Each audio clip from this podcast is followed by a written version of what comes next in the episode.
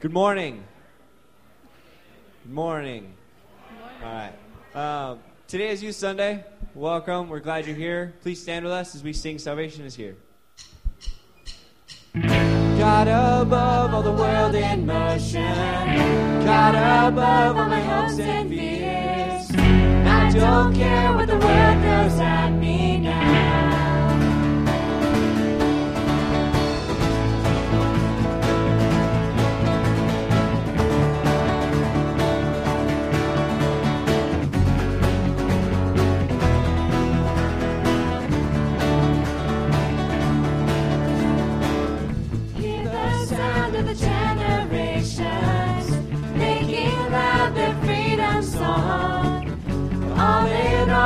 World would know your name. Gonna be alright, 'cause I know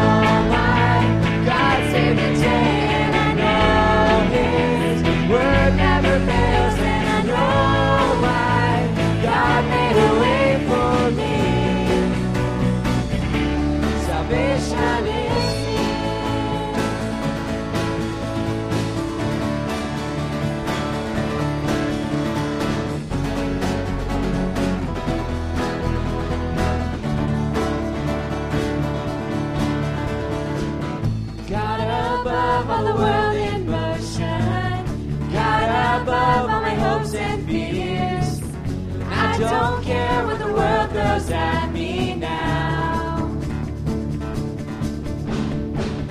Hear the sound of the generations making loud their freedom song. All in all, that the world would know your name. We're gonna be alright, cause I know my God saved the day, and I know His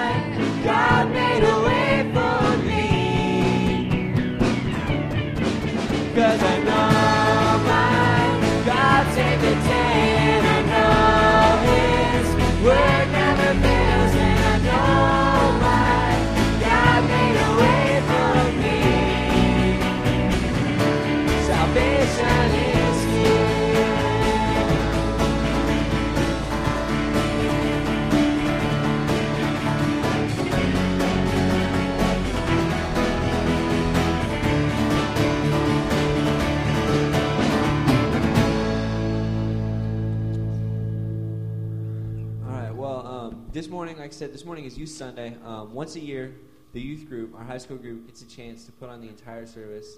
Uh, we're very, very happy to be here. And I'm very happy that you're here with us. Thank you so much. Um, let's sing um, "Let Kingdom Come."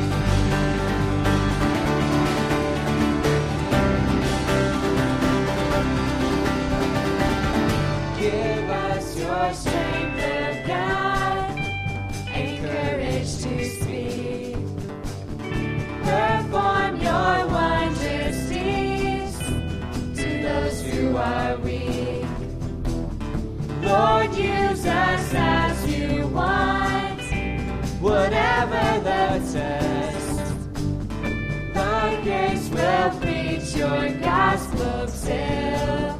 our for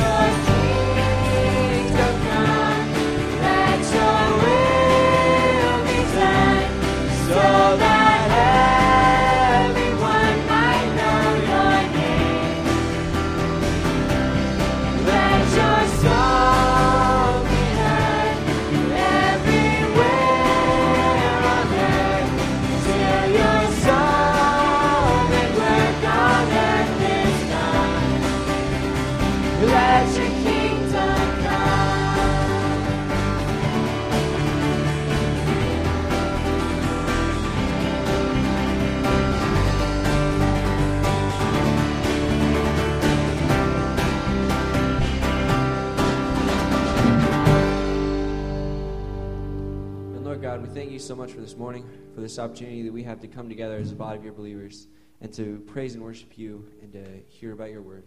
And I just pray that you would teach us this morning, and we would hear everything that you have for us this morning. In your name, amen. You may be seated. Well, good morning and welcome to Grace Church of Orange. Today is Youth Sunday. And if you are a visitor here, um, we'd love it if you could fill out the card that is in in front of you in the in the chair of the front in front of you, and um, if you could drop it off in the offering basket as it goes around. And after the service, uh, out in the patio, you can pick up your mug. Um, that is a gift to you from us, and it ha- contains information about the church and candy and all sorts of good stuff in there. So. And uh, we have no announcements for you this Sunday, but if you check your bulletin, it's got everything in there, dates and times and everything like that. And uh, since this is Youth Sunday, we're going to do something a little different. If you'd stand and uh, greet the person next to you, and uh, stay standing for the next song.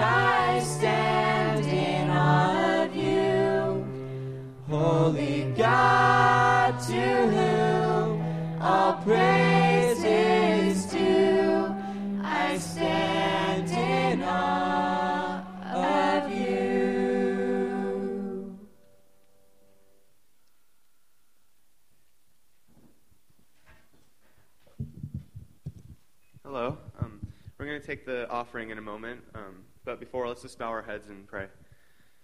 Dear Lord, I think that we could all be here today. I just thank you for the chance that you give us to all come together and worship you, um, just in one big group. And um, I just I pray for the offering as we're taking it, just that uh, you will.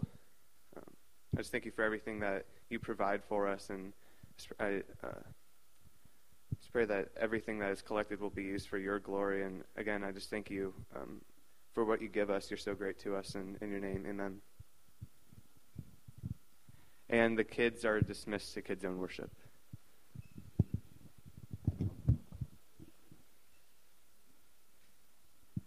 Hello. This past summer, um, a few of us uh, from the high school group had the privilege to go to Cambodia. And so um, we're going to talk more about that actually next Sunday during the service. So um, actually, we're just going to give you a taste of what it was like there by singing a song in Khmer, um, their Cambodian language. And it's Shout to the Lord, and Bethany's going to help us out today, even though she's in college group.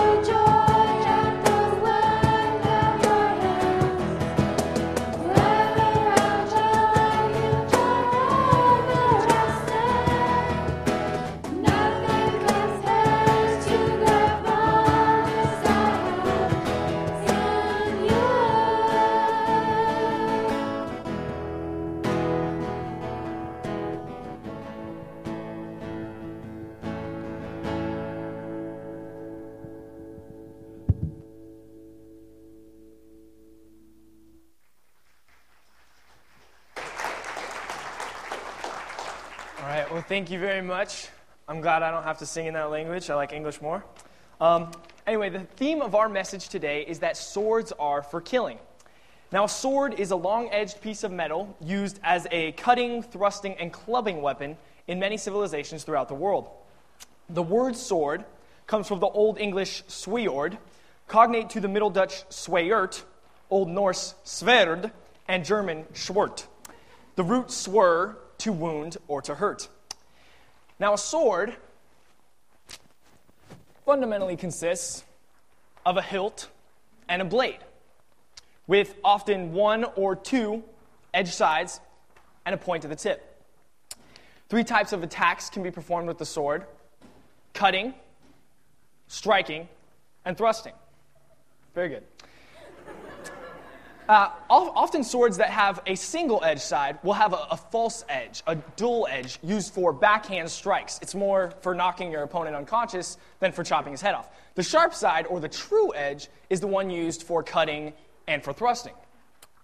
Now, humans have manufactured and used swords since the Bronze Age and onward.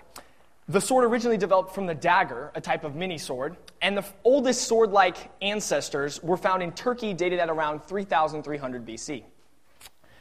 Throughout the entire Bible, swords are referred to primarily and nearly exclusively as weapons used to kill.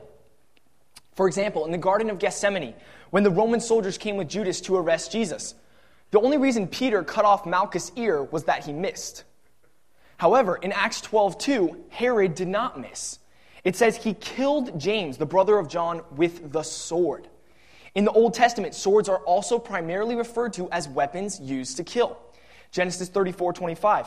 Now it came about on the third day, when they were in pain, that two of Jacob's sons, Simeon and Levi, Dinah's brothers, each took his sword and came upon the city unawares and killed every male.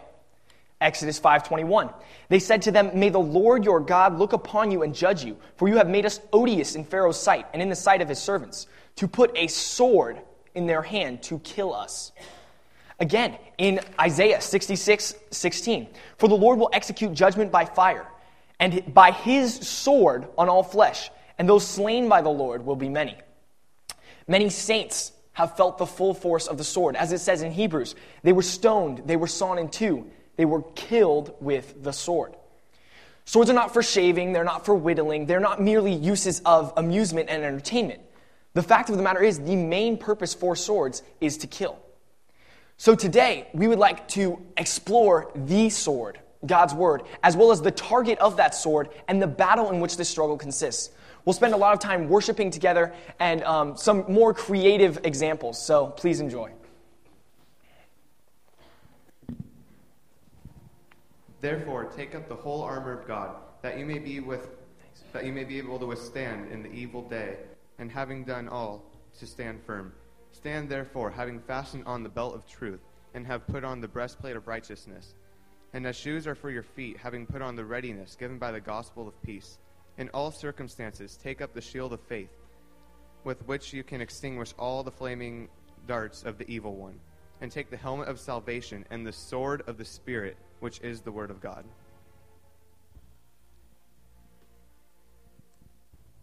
John 8:31 and 32. Then Jesus said to the Jews who believed him, If you abide in my word, you are my disciples indeed, and you shall know the truth, and the truth shall make you free.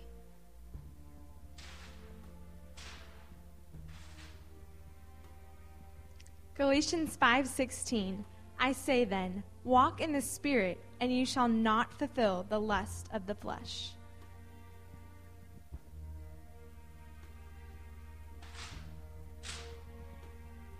James 1 19 through 20. This you know, my beloved brethren, for everyone must be quick to hear, slow to speak, and slow to anger. For the anger of man does not achieve the righteousness of God.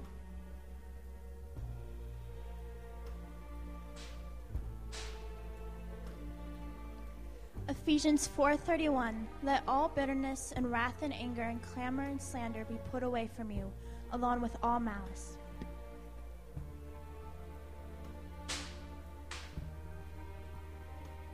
First Timothy 6:10 For the love of money is a root of all sorts of evil, and some, by longing for it, have wandered away from the faith and pierced themselves with many griefs.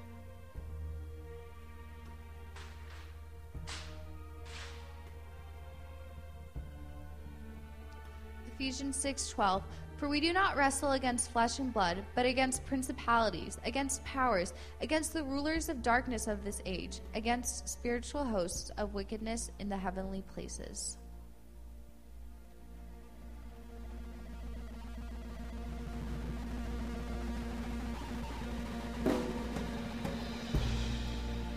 Exodus 23 You shall have no other gods before me.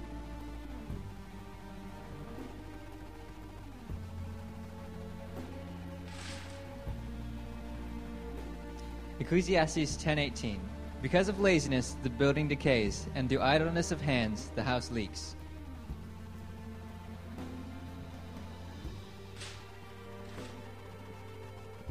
Proverbs 16:5 Everyone who is proud in heart is an abomination to the Lord. Assuredly, he will not be unpunished.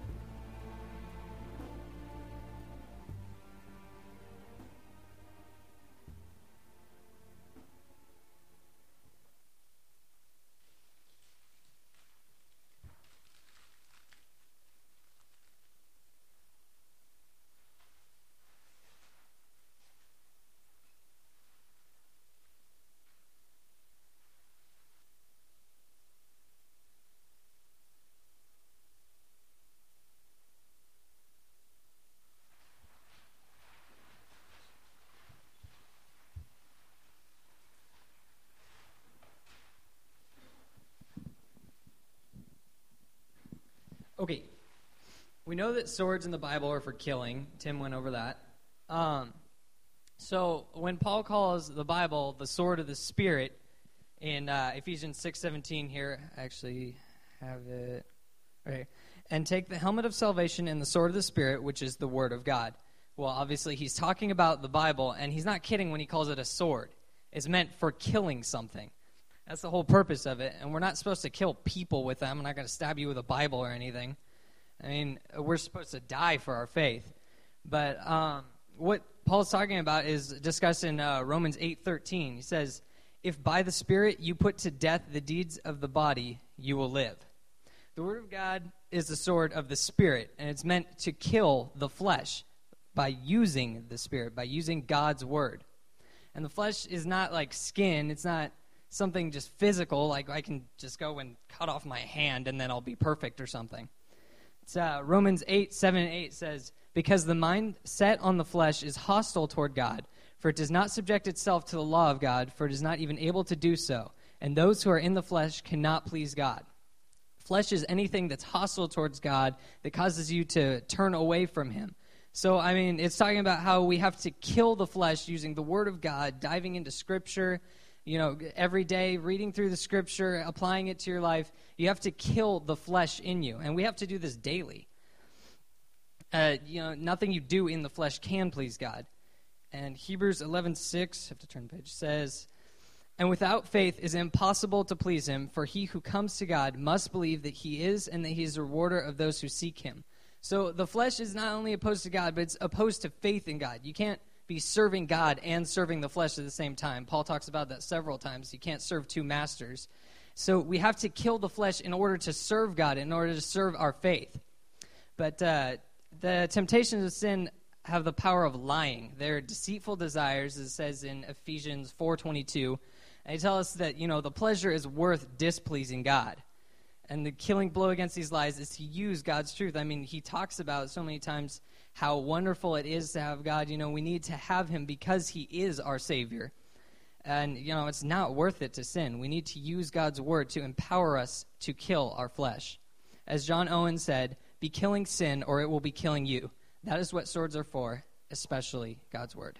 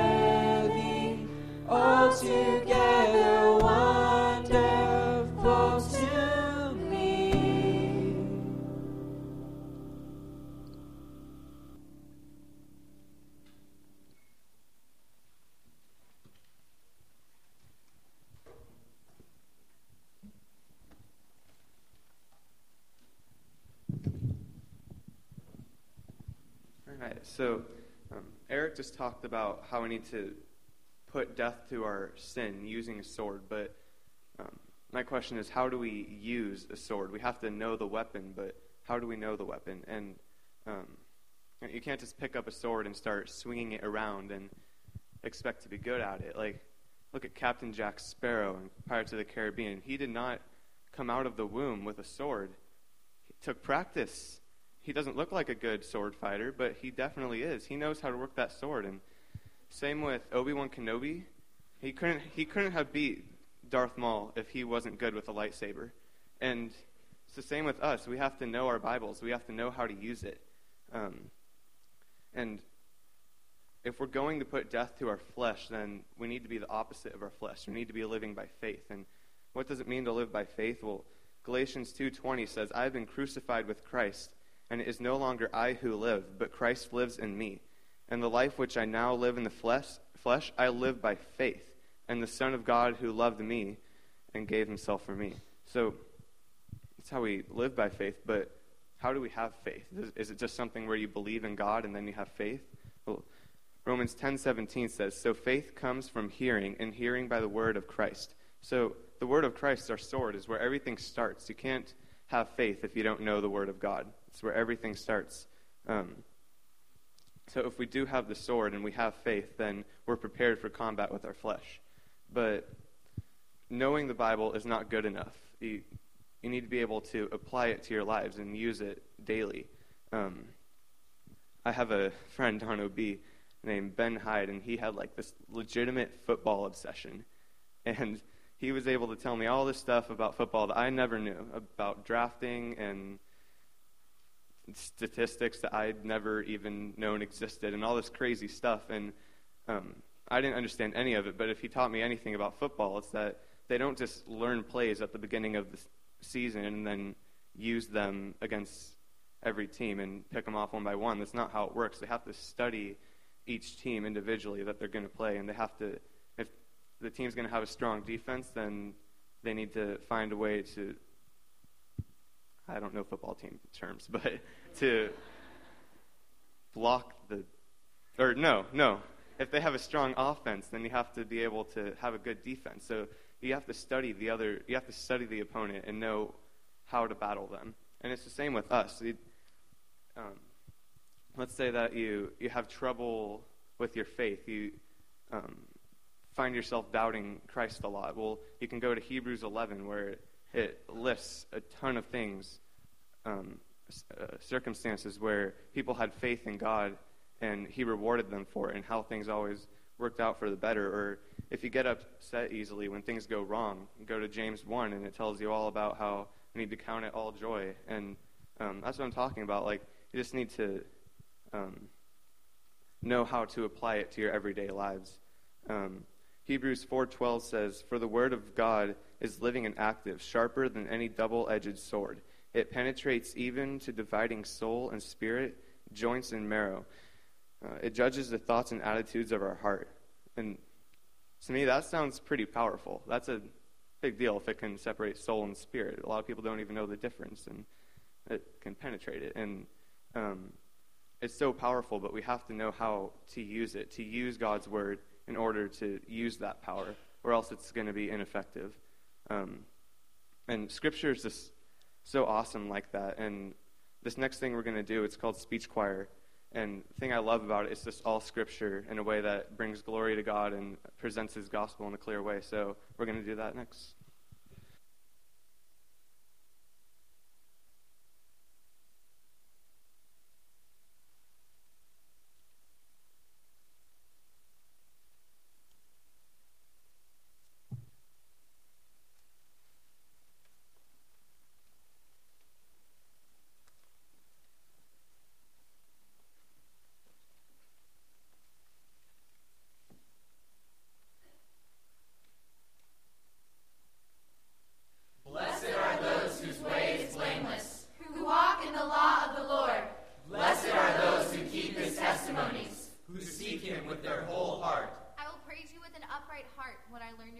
rules.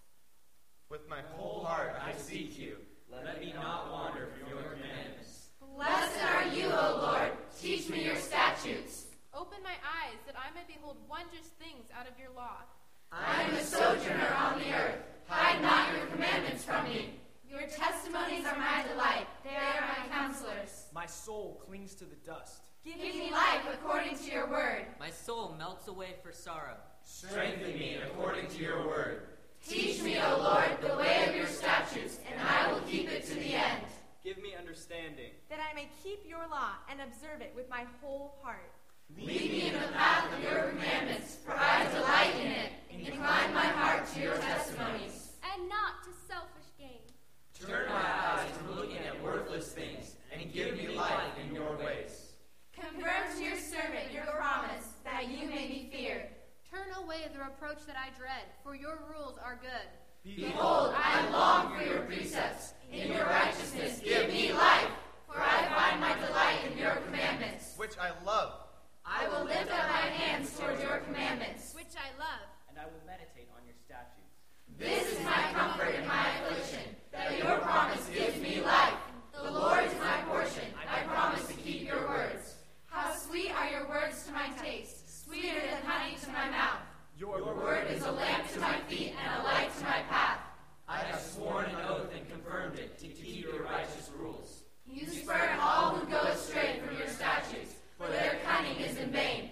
All the wicked of the earth you discard like dross. Therefore I love your testimonies. My flesh trembles for fear of you, and I am afraid of your judgments.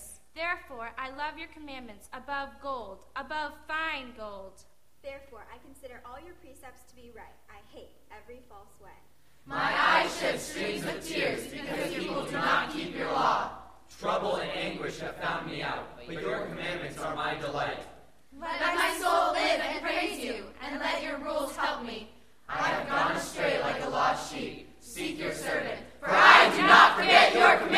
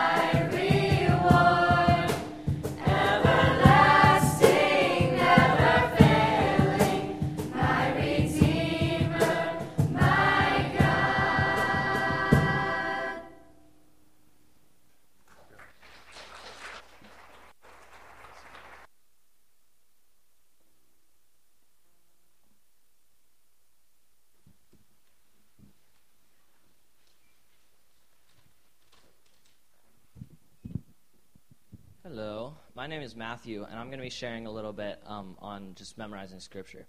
And uh, so, three years ago, I received a challenge from Mr. Perry, who's actually in this audience right now, and um, he challenged us to memorize the first three chapters of James, which isn't easy. I mean, it's three chapters of the Bible. Um, they're not the longest chapters, but it's it's not easy to memorize stuff. For a lot of people, it's you know I know a lot of people who you know they just say oh, I'm not very good at memorizing stuff. You know I just I don't feel like I can do it.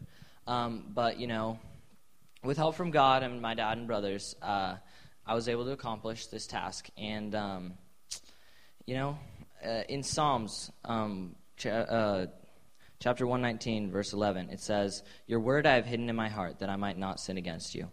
And uh, even though it's hard, um, our goal is to bring glory to God, and uh, memorizing scripture is a great way to do this.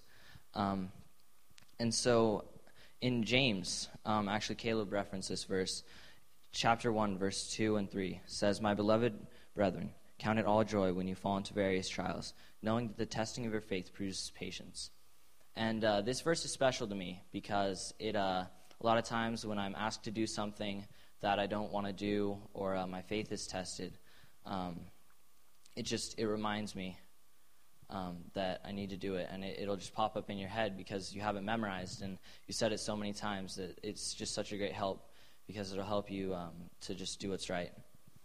Um, so I'm just, I just want to encourage everybody here um, to memorize some portion of Scripture, whether it's a verse, a chapter, an entire book.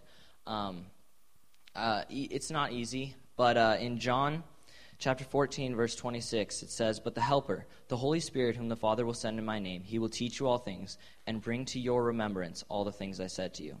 So we know that when we memorize Scripture, that God's going to help us to remember it. And even though it's not easy, um, I just I just uh, pray that everyone here would be able to attempt to memorize some portion of Scripture because it's going to please God.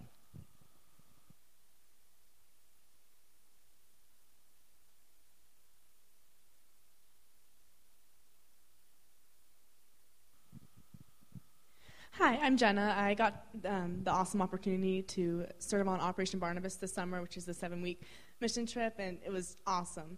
One of the things um, I learned was based off of the verse 2 Timothy 3:16, all scripture is God-breathed and is useful for teaching, rebuking, correcting and training in righteousness.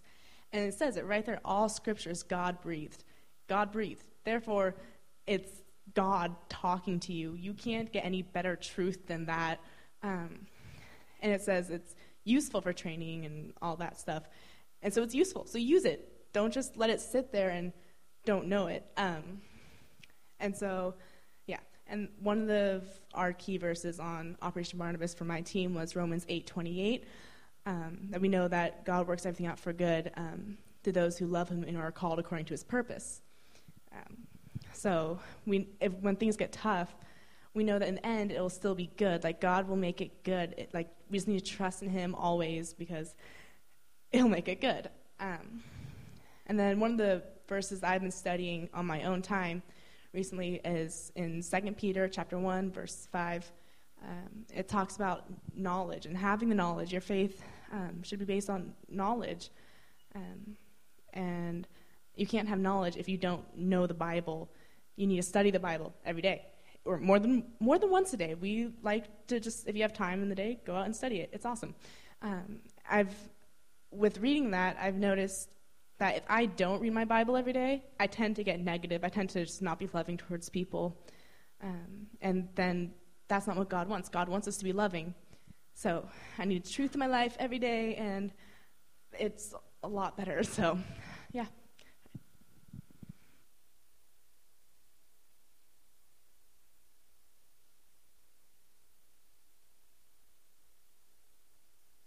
So my name is Caleb Hughes, and I also went on OB with Jenna.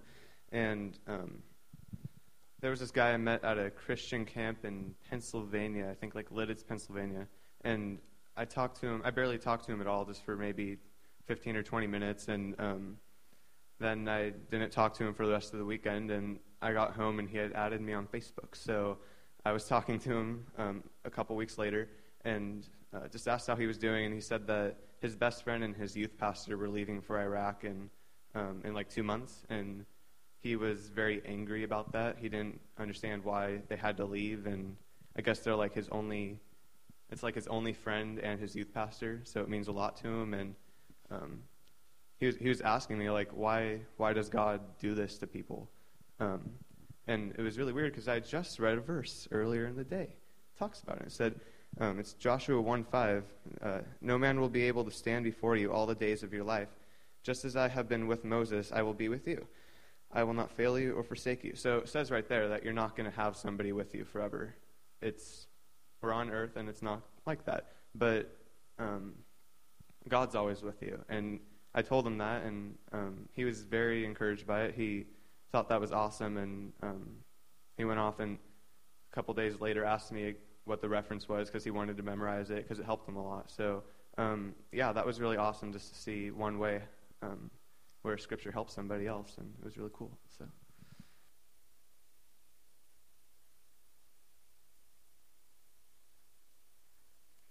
Well, first off, I just have to say that you guys are a lot more interactive and smiling than first service. You have an unfair advantage because you got an extra like two hours of sleep.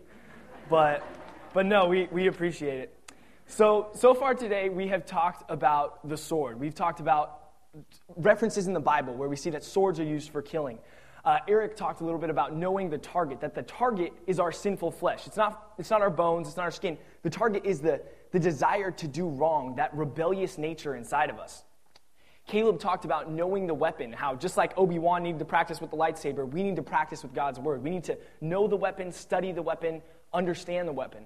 Uh, Matthew and Jenna and Caleb, all their stories, they mentioned helping people by quoting scripture to them. And the only way you can sc- quote scripture to others is if you know it. So just knowing your weapon and, and studying that, taking time to do that. So we've seen swords are for killing, more specifically, the sword God's word is for killing a specific enemy, which is our sinful flesh. As Christians, we've been freed from sin through Christ's payment on the cross. Like Galatians 5:24 says, "Now those who belong to Christ Jesus have crucified the flesh with its passions and desires." However, the flesh battles back daily, trying to gain control over our lives, trying to trying to rule us. So how do we fight back against this flesh? As Paul says, thanks be to God, it is through our Lord Jesus Christ. Jesus is the only way we can fight against the flesh. His word is truth. His word sets us free. And until we learn to how to, to cherish and to love and to treasure God's word, we will not win in the battle against sin. Until we can fully grasp the, the wonder of God's word and make it a, an intricate part of our life, we will not serve God to our maximum capacities. His word is absolutely crucial. Um, I know when Pastor Mike has preached in the past, he's mentioned about the word when he makes us all stand up and he reads it, that that is the only perfect part of the service. The only perfect part of an entire message, of an entire sermon, is when God's word is being read. It's the only perfect part in a sermon. It's the only perfect part in our lives. It's the only perfect part in the entire universe is God's word. something we really have to cling to. Um, so basically, life is boiled down to the question of who do we trust? Are we self reliant or are we God reliant? Now, Satan and our flesh will, will speak lies to us and tell us we can do it on our own. We don't really need to read that much. We don't really need to pray that much. It's, we don't really need fellowship that much. We're, we're okay. I'm a good person. But God's word tells us, apart from me, you can do nothing. God's word tells us that we absolutely need him. We need him more than we need the very air we breathe. So, that question of whether we're self reliant or God reliant, Romans mentions this conflict. It says in Romans 8:13, if you live according to the flesh, you will die.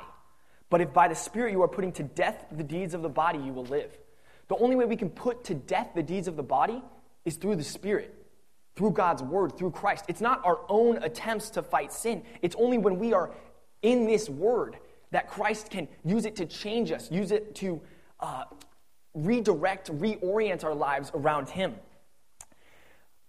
Uh, Caleb talked a little bit about faith, and faith is so key because faith is confidence that God's way is better than sin.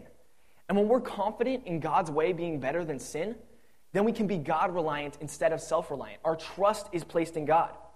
In Hebrews, uh, that same passage that Caleb was talking about, the heroes of faith, it talks about Moses. And says that by faith, Moses, when he had grown up, refused to be called the son of Pharaoh's daughter, choosing rather to endure ill treatment with the people of God than to enjoy the passing pleasures of sin, considering the reproach of Christ greater riches than the treasures of Egypt, for he was looking to the reward.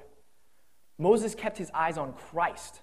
His faith was strong. When his eyes were on Christ, because he knew Christ through his word, he was able to say no to the passing pleasures of sin. He was able to keep his eyes fixed on the author of his faith. And that is exactly what we must do is, is keep our eyes fixed on Jesus through his word. Now, let's be honest. I know this personally because I do it too. It's really easy to say God's word is important. And it's really easy for all of us to nod our heads. Yes, I agree. Oh, preach it, brother. Preach it. Um, okay, you don't have to say that. But, but not too much soul power going on right now. Um, but it's, it's easy to agree that God's word is important. It's easy to agree that this is the inspired word of God and to tell others, you know, this, this, is, this is it. But it's hard to set aside time to read God's word each day. And it is hard to give up time, energy, and effort to memorize God's word. It is hard to spend two hours as a family reading God's word and talking about the practical implications of that instead of spending two hours watching a movie. It's hard to listen to the Bible on your iPod instead of listening to the newest songs on the radio. It's hard to understand the implications of this being the Word of God, the creator of the entire universe. It's hard to love God's Word. All of these things are hard, but they are right. They are good. They are sweet. As the psalmist says, Your words are sweet to my taste, sweeter than honey to my mouth. God's word, God's word is so sweet, so precious, so dear, and it is our only weapon in the battle against sin. Our only weapon is God's word. And that's why we must, we must cherish it and love it and study it and cling to it. So, granted that it's easy to say those things are important, we actually have to take up that challenge. And that's sort of why we picked this to share with you as a youth group, because this is something God's been teaching us that His Word is key, and that we have to know His Word. And we have to really, really make that effort instead of just consenting that it's important. We have to spend that time reading it, memorizing it, studying it, talking about it with our friends. Um, John Piper says that with all eternity hanging in the balance, we fight the fight of faith. Our chief enemy is the lie that says sin will make our future happier. Our chief weapon is the truth that says that God will make our future happier. Faith is the victory that overcomes the lie because faith is satisfied with God. The faith that is fostered by God's word overcomes the passing pleasures of sin, and it overcomes that lie that we should be self reliant. The other thing that faith does that's incredibly important is faith steers us away from legalism. The, the point of us talking up here is not to say if you don't spend exactly 30 minutes and 15 seconds reading your Bible a day, you're going to hell. The point is not to say you can't watch a movie or you can't listen to music. We're, we're not being legalistic. The point is when we study God's Word, He will guide us into all truth. He will teach us about Himself, He will grow us to be more like Him. So it's not, it's not about a specific list of do's and don'ts, it's about learning to love God. And when we love God, our actions will, will show that we will bear fruit after we are in the Spirit. They're called the fruit of the Spirit, not the to do list of the Spirit. When you're in the Spirit, those fruits will, will show up. So, so God's Word must be key. God's Word must be our focus. We must, we must cherish this book. And so, one of the things that this word, this, this Bible, this holy word, these inspired words of God do is that they allow us to have joy. They allow us to have peace. They allow us to have trust. And when we trust in God and have that joy, it makes it so that we can praise Jesus in the sunshine and we can praise Jesus in the storm.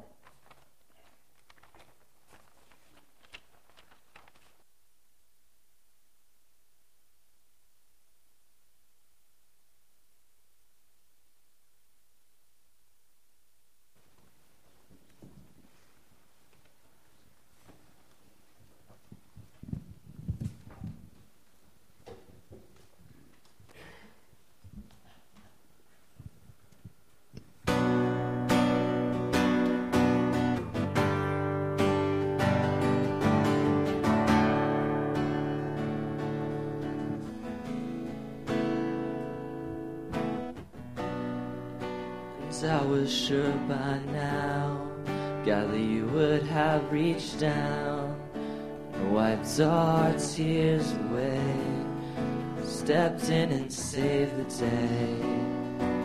Once again, I say amen, and it's still raining. And as the thunder rolls, I barely hear you whisper through the rain. I'm with you. As your mercy falls, I raise my hands and praise the God who gives and takes away.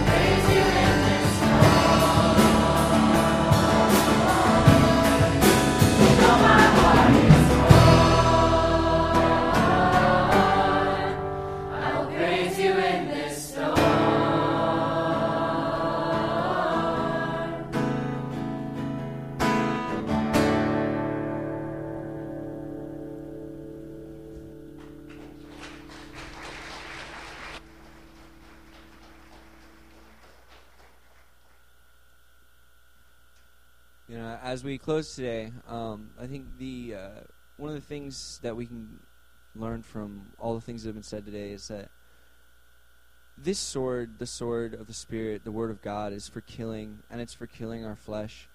But once you know, when we're saved at the moment of salvation, our flesh is our flesh is killed, and we are we are able to be counted as righteous before God. And from that point on, we can be alive. We can be alive through Christ. And every day that we take that sword and we kill the sin that's in us, we can live. It's not it's not we die and we're resurrected later. It's that as soon as we allow Christ's word, as soon as we allow God word, God's word to work in us and to kill our flesh, we can become immediately alive in love and alive in Christ. And Caleb mentioned Galatians, Galatians 2.20, where he says, I have been crucified with Christ. But he says that he can live again, and that he can live, Christ living through him. And I think that because of this, that we can be alive in love. So would you stand in us as we sing?